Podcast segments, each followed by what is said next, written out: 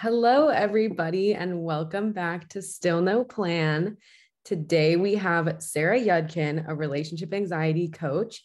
And Autumn and I are super excited for this episode. This is something we've both kind of struggled on and off with. As you all know, we have are both been in four year relationships. Um, and it's an interesting age to be in a long term relationship.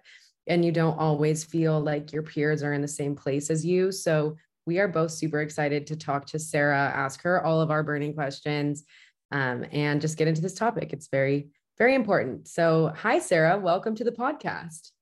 Hello. Thank you for having me. It's great to be here. We, like I said, are so, so excited for this conversation. I would love to just kick it off. I don't know how many of our listeners are aware of like this concept or this term. So, love to just start right away with your definition of relationship anxiety. Yeah, definitely. So, in simplest terms, it's having doubts about a relationship, but kind of to add some more context, usually it's a loving, supportive relationship. And it really is confusing to have the doubts because you might be in such a great relationship with someone that you really want things to work with, but thoughts will pop up like, how can I be sure they're the one? Or is this the right decision? And what if things don't work out? And it can be really just confusing, like you said, especially in the time of your life if you're supposed to be trying to find that one, or if you see your friends getting engaged and you're starting to question, how can I be sure this is the right choice for me? So that's a little bit of how it kind of plays out uh, for many of my clients. For me, I know that I've had relationship anxiety my whole relationship, the whole time, but it wasn't something I ever talked about friends with until probably just like a year and a half ago when I found out that other people struggle with this because I was scared that it was going to be like a reflection of the relationship because so many people out there are like, oh, it's perfect. Like, we're so happy and they post on the internet and you just like, you never really know. And um, so I'm just wondering, like, when did you realize that this was something that you struggled with and that it was like okay to struggle with? And how did you kind of come to terms with that? Oof. Yeah. So I would say right when things started getting really serious with Nate, my boyfriend, is when the thoughts crept in. So my parents got a divorce and my friends were starting to get engaged at that time. And like you, I was hearing all great things about their engagements or like there wasn't any doubts or questioning. So it made me then in turn question more of if this was something that was normal or if anyone else felt this way. So I would say about one year in, um, that's when it kind of hit me. And now I'm six years in. So it was for the majority of my relationship that this was a factor. I want to acknowledge that whether your anxiety started at the beginning or one year later or 10 years later, it doesn't mean that any of them are better or worse. It's just unique to your situation. But when it kind of came to a head. One day I broke down and told Nate that I wasn't sure I loved him the same way anymore. And this was in the middle of summer 2020. The world was in chaos. I wasn't working. There was a lot of stress building up in my life. And then it kind of all came out and focused on Nate, really. So that's kind of when I realized something needed to change. And in that moment he was actually so supportive which i was like how can someone even do that? Like i would never be okay with someone telling me that but he somehow was able to be the steady ship that he mostly is and really supported me. So that's when i started this journey to kind of understand what was going on. And I only really felt okay about it, honestly, when I realized how many other people were following along and started reaching out and being like, this is something that I experienced too, or when I first just came across people even mentioning it. You know, it wasn't it wasn't something I came to on my own accord. It was once I felt normal or not crazy. So, how did you, or I would say, it sounds like that maybe first conversation, you didn't approach it the way that you necessarily would now with all of the information that you have. So, yeah. now that you have like studied this, learned so much about it, heard from so many different people, how do you or do you think you need to communicate with your partner when you're feeling these doubts and these anxieties? Mm, yeah, great question. I have a blog post on this called Telling Your Partner About Relationship Anxiety. So there's actually like a script on there that people can use or get inspiration from. But I think one of the first things I say in that blog post, and I'll say here is why are you wanting to share? Because that kind of affects the energy of the conversation. So, one way that you can do it is kind of what I did, which was like dump everything I had been bottling up onto Nate and kind of hold him responsible in some senses for like making me feel better. I mean, looking back, obviously, I can see that more clearly, but in the moment, I just really needed to release everything I was feeling.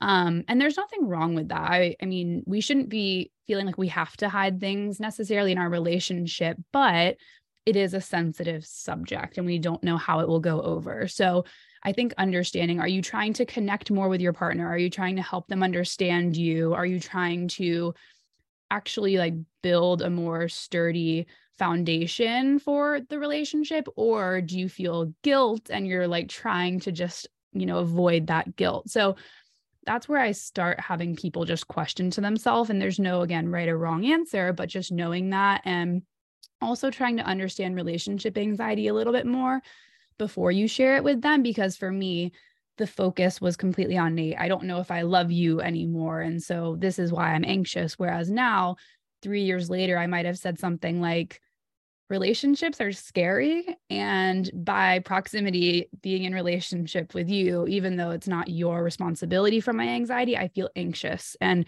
it makes me scared and a lot of fears come up and they latch on to you even though I've realized they're actually not necessarily related to you. So that's actually master level relationship anxiety insight, I think. And unfortunately, it takes a while to get there. But if you hear about it, then maybe it makes sense to you. And you're like, okay, maybe I shouldn't blame my partner, but I should just let them know like the fears and the overwhelm that I'm experiencing so they can support me through it versus being responsible. Mm-hmm. That concept of like blaming your partner for your relationship anxiety, I so relate to, but like on a similar but different way and that for me when my mental health is not as good like when work is hard or i don't know when i'm feeling lonely in my friendships or if something like if things aren't perfect in my life the first thing i do is blame my relationship and i think it's like the one thing i can control so i'm like well maybe if i just break up everything will be better because mm-hmm.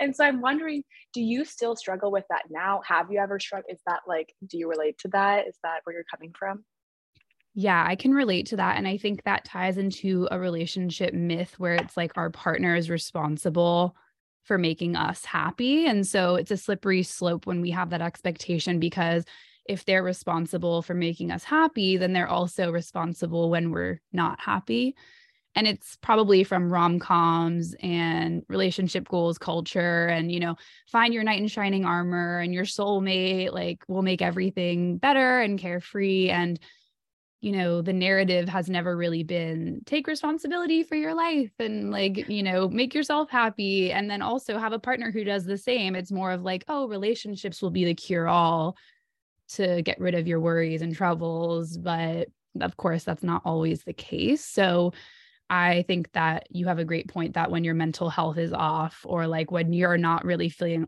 feeling excuse me fully fulfilled or things are not quote quote in place it's easy to blame the relationship as kind of a first um, window of control if you will. I think that's so interesting that we've shifted in our culture to this mindset that like your partner and your relationship should be the best thing in your life and it should be the most fulfilling relationship in your life because we've talked about this before on our podcast but like just like a couple maybe 150 years ago people weren't marrying for love like people a lot of people weren't in love a lot of people were not happy and they were just like two people cohabitating for like status or money or whatever it was never really marriage was never really a function of love. You were like lucky if that was the case. And so it's Mm. crazy that now we've shifted so far to this like other end of the spectrum where it's like you should only have this and they should only they should be everything for you. When like before that was like so if you told someone that was like 100 years old this they'd be like oh that's crazy you're crazy. You know yeah. like that's not how it works Exactly. I feel like we went from one extreme to the next where it was like your relationship is merely just like a business transaction. And now mm-hmm. it's so focused on being that romantic love connection. But then we place so much weight on it And I don't know if you guys have read Mating in Captivity by Esther Perel, but yeah, that book is incredible. But I love, I'm going to butcher the exact quote, but she says, like, we look to one person now for what we used to look for a whole community or village, like connection, friendship, excitement, like whatever, all the things that we now turn to our partner for. So I think that's a really wise observation that there's just such a high bar. And then it's really hard to live up to that. And when you flip it around, it's actually really hard, like as us, us three, to be that for someone else too. So mm-hmm. when you think of it in those terms, it's like, well, I don't want to be responsible for someone else's like well-being and I don't want them to be responsible for mine either. Mm-hmm. And it's also interesting because a lot of times I have seen like early in relationships when it's very intoxicating and like so and like you're just so in love with this human or like obsessed i don't know like you're just like so excited about this new relationship you almost cut off the other needs that you have in your life and so then that person is the only need you have and eventually like over time you're going to start craving female friendship and all of these other things and you're going to realize that like there's gaps in your life and not be able to identify them so that's so interesting. I loved Mating in Captivity by Esther Perel. I'm also reading Marry Him, um, a really great new book if you have not read that. But I'm interested, like, what, how, and I've seen in your content, sometimes you talk about like, you shouldn't be assigning right or wrong to anything. Um, but for the purposes of this exercise, how do you identify like healthy doubts versus unhealthy doubts or like valid concerns versus just spinning out? Yeah, no, it's a great question. And I would say in this context, there is some level of like wanting to know what does feel right for a person or not. So I think that this question, the right or wrong piece, might not apply as much, but the strictness of like being a perfect relationship, like, is this the only potential right one? That's where I think people get anxious. Um, but I do have a a framework that I kind of walk people through, and it's kind of identifying is this anxiety or is this incompatibility? To me, incompatibilities are more geared towards if your values or your life vision or your hard and fast boundaries, if you can't find a way to accept or respect the differences between you and a partner or partners, then it's going to be really hard to work through that such a classic example. I feel like I've used this a lot, but like if you want to have kids and your partner knows they don't want to, it's like there's just no compromise that's actually going to be good for the relationship.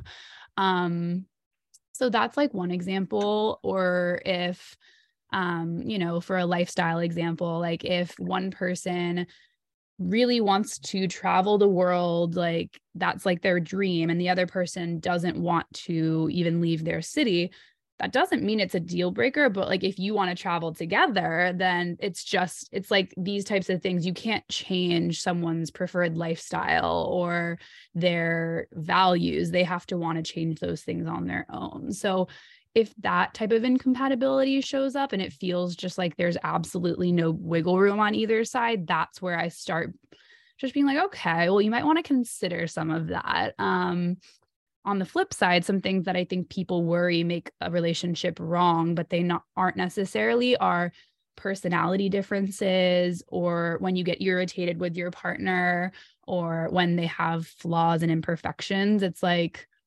those things are going to be present in, I would say, almost every single relationship because you're not going to be with your clone. And so naturally, there's going to be differences, and those differences might irritate you. And that person isn't going to be perfect. So, I think those are triggers of the anxious mind that are hard sometimes to accept. Like, oh, well, they're just so different than me. Like, how is this ever going to work?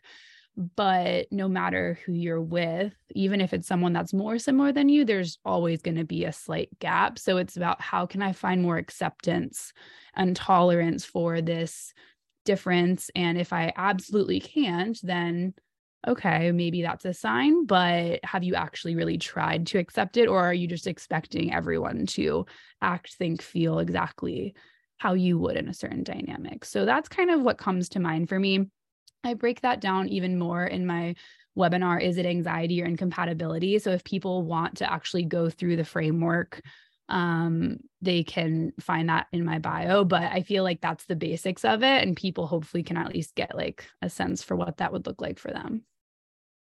Mm-hmm. I know something that I struggled with was like anxiety or intuition. Like, mm-hmm. And people have told me, like, oh, well, you'll know the difference because intuition is supposed to have like a neutral feeling and it's not supposed to have an emotion attached to it it will just mm-hmm. like come to you but my mm-hmm. anxiety is so good so strong that it will it will be like okay let's have a low heart rate and we're going to throw out break up with him and then, and, then yeah. fine. and i'm like well it kind of sounded like like like neutral and so then i spy but and so it's hard to like you know di- decipher so it sounds like i should sign up for for your webinar for sure something I love that concept of like otherness though, or like accepting the difference, just because I don't know if you've, I love Esther Perel. I don't know if you've watched couples therapy with Dr.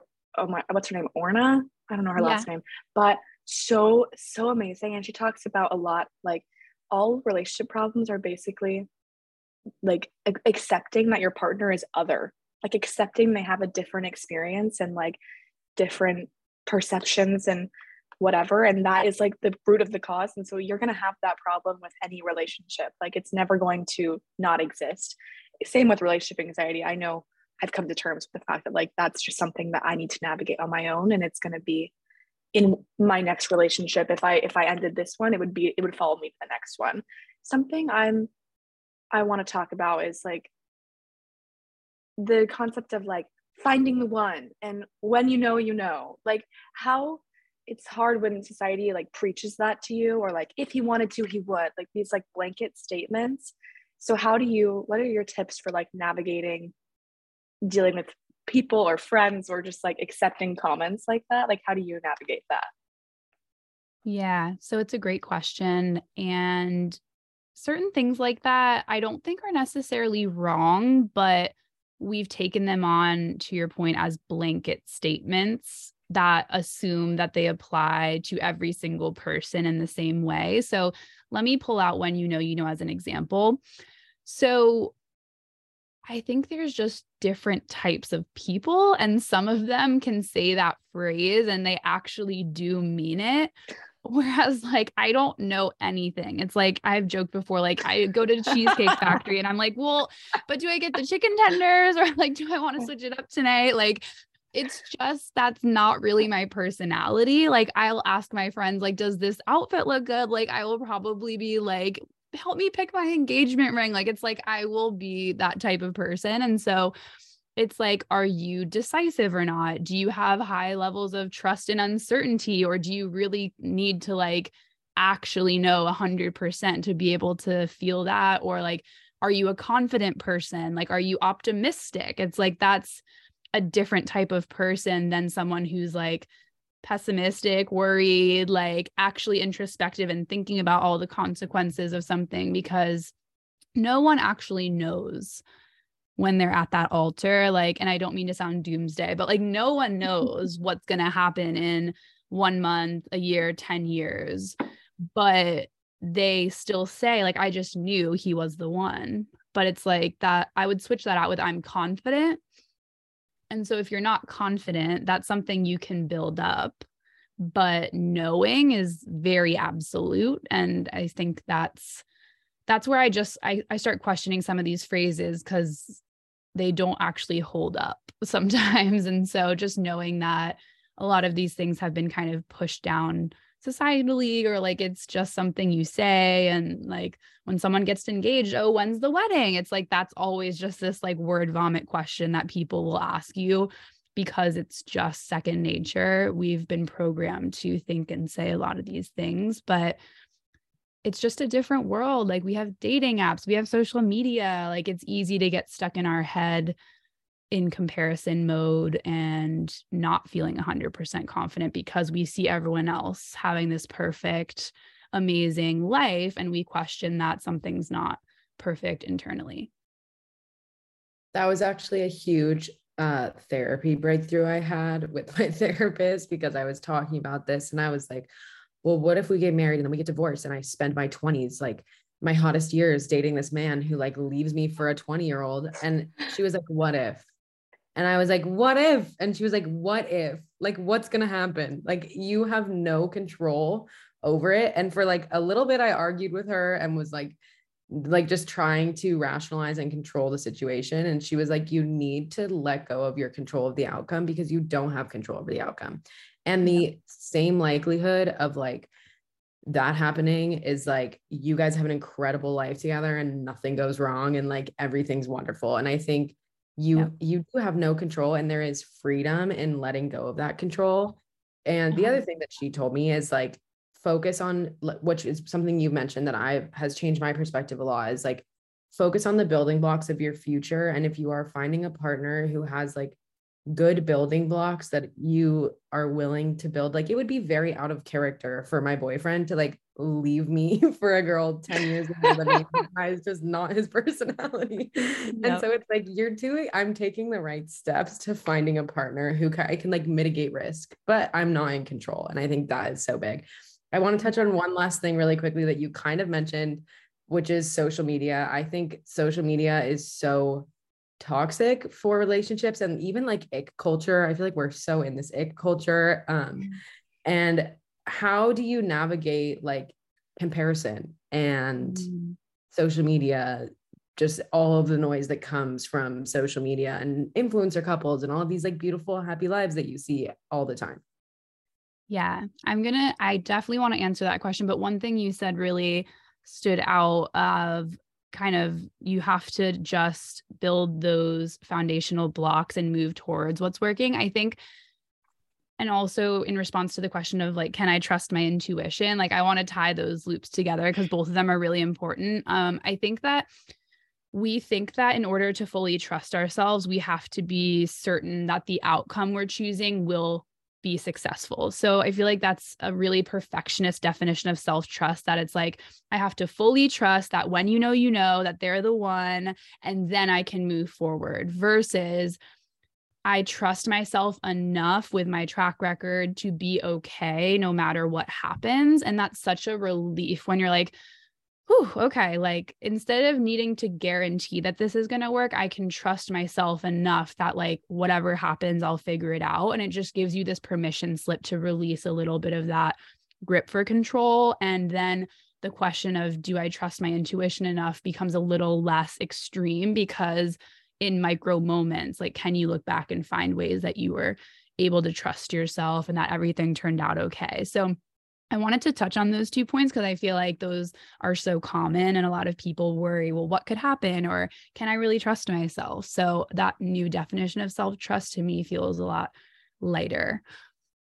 Um, so then let's get to the question about social and how do you kind of avoid the comparison? So it's really hard to not compare at all. I mean, it's human to compare and I think, you know, even before social media, like if your neighbor got a new car, you might be like, oh, like I, like, why'd they get something nice? Like, should I be doing that? You know, it's like part of being human to compare ourselves.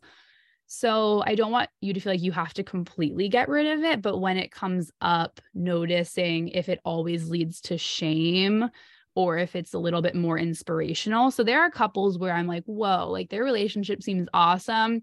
Like that's great. Like I want to learn more about that versus this couple's always like showing an edited picture of like a photo shoot and like every single day I just feel like shit. It's like that's a different type of comparison.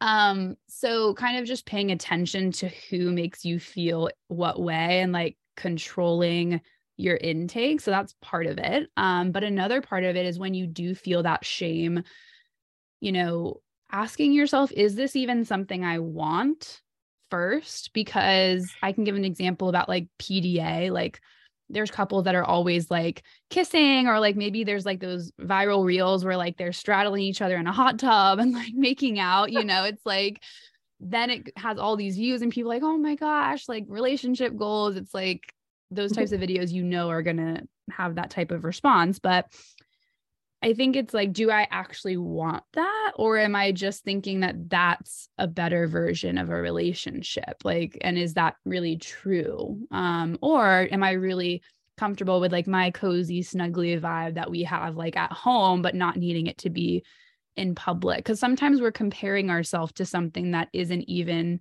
part of our values or like part of something that we desire. So having a better filter for like, is this worth me feeling shame over? Or can I actually just like acknowledge that that's their thing? This is my thing and release it a little bit. But of course, it's still going to hurt sometimes. And that's where I think having, you know, like therapy, like trusted support system to talk to and like just open up about it or having some self-soothing tools is important just because the worst thing you can do in that moment is like click into their page and like go down the rabbit hole even more. So like knowing when to like cut it off and then just take a minute to yourself and put the phone down. Mm-hmm. I want to try to squeeze in one more question. I want to talk about getting annoyed with your partner and maybe even looking forward to like alone time or like a weekend without them or something. Cause I started maybe like, I don't know, a year ago, I would start to like feel guilty about being annoyed and like, oh, if I'm annoyed at him, does that mean like I don't like him? I don't love him? Does that mean that we're not good together? Like, I've never experienced an annoyance at him really before, or like if he's like, oh, I'm hanging out with my friends this weekend, and I was like, oh, cool, like I wasn't upset about it, then I was like, why am I not upset about it? Because I used to be so codependent that I didn't, I wanted to always spend every second of the of the day together, and so like growing out of that and like learning and making myself happy and like being happy on my own has brought other questions where it's like but why? Why do, why do i not need him anymore? Like that's mm-hmm. scary. So um i don't know if you have any tips any tips on that yeah well i want to normalize both facets of the question of like being irritated with our partner and then also wanting or craving that alone time. I think you know in a lot of things in life if you have a balance then it's great. So in, in this case a balance would be independence and dependence you know? It doesn't always have to be codependent if you are spending a lot of time together but you know relying on each other, but also relying on yourself, like self responsibility versus relational um, responsibilities. So I think just knowing that there's an ebb and a flow to a lot of things in life, like the yin and the yang, they go together. It's not just one or the other that make that balance. So I would ask yourself maybe some of the questions you were kind of posing of like, well, why is this a problem? Like, what's wrong with that? Where did I learn that? And do i want to keep believing that i shouldn't be able to have time to myself? And like is that actually my highest self that you know feels i need to spend all this time with my partner? Or am i just a little scared that it means something is wrong? And like practice actually being okay spending that time and not thinking of it as time away from your partner but time for yourself. Esther talks about that in mating in captivity of like the relationship to yourself is not necessarily a relationship against your partner. Both of them need to coexist. So that's kind of the first part. And then the second part is like we learned that we can't get irritated with our partner, but if you spend so much time with any person, it's like it's just probably going to happen. Like if you're with, I don't know, I can only speak for myself, but like if I'm visiting um, home and I'm staying with my family for like three weeks at a time, and it's like the parent child dynamic, but I'm 30. So it's like there's little frustrations that come out with that. So it's like I love both of my parents dearly, but sometimes there's just little moments where it's like, ah, like I need my space right now. And we have this expectation that our partner is somehow supposed to be void of all of those normal human emotions. But I think just remembering that taking them off of that pedestal and like realizing that they're human and also probably that you annoy them sometimes too. So it's like just humbling ourselves a little that it's like okay that we can respond in those ways, even with a person we love, and it doesn't change our feelings towards them. We're allowed to also ebb and flow in that way. Mm-hmm. God, accepting fault for anything in the relationship is something I struggle with. That's a whole other episode. yeah. I'm Part perfect. it's funny because well, earlier you were saying like your partner's not a clone of you, and I was like, oh my god, if I would get annoyed with the clone of me, like I know I would. anyone would annoy me. um, but this has been incredible. Thank you so much for all of your knowledge and expertise. Uh, if you, I would love for you to share like your favorite, you kind of said a couple, but your favorite resources, and then also where anyone can find you and learn more from you. Yeah. So, one uh, resource I really love is the book Eight Dates by uh, John and Julie Gottman. And I also love all things like the Gottman Institute because they just have really great relationship insight. But the book Eight Dates specifically walks you through eight individual dates of topics with your partner that you can talk about, such as finances, sex, even like disagreements, like how to disagree together. It's like there's just important pillars that made me feel much more aligned with Nate when we had those conversations. So I really like that. Um, Esther Perel, I've mentioned already, is a great resource. Um, and then who else?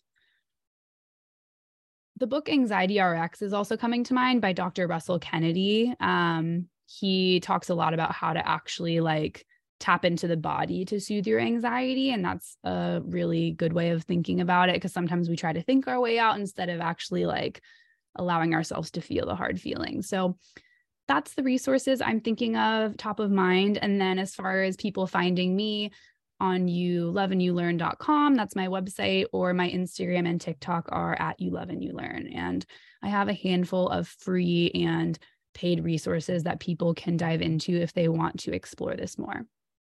Yeah, she has incredible resourcing. I can say, like, whenever I'm feeling stress or doubt, I just like scroll through all your content and like mm. that's my self-soothing behavior. so it really, it really is amazing. Like, if you like this conversation, so many free resources out there. Um, thank you so much, Sarah, for joining us today. This was incredible. And for our listeners, next week, Autumn and I are going to talk through our personal experiences with relationship anxiety and our relationship and kind of do a book club on this conversation. So mm. listen in for that. Um, but yeah, Sarah, thank you so much. This has been wonderful. Yes. Thank you, ladies, for having me.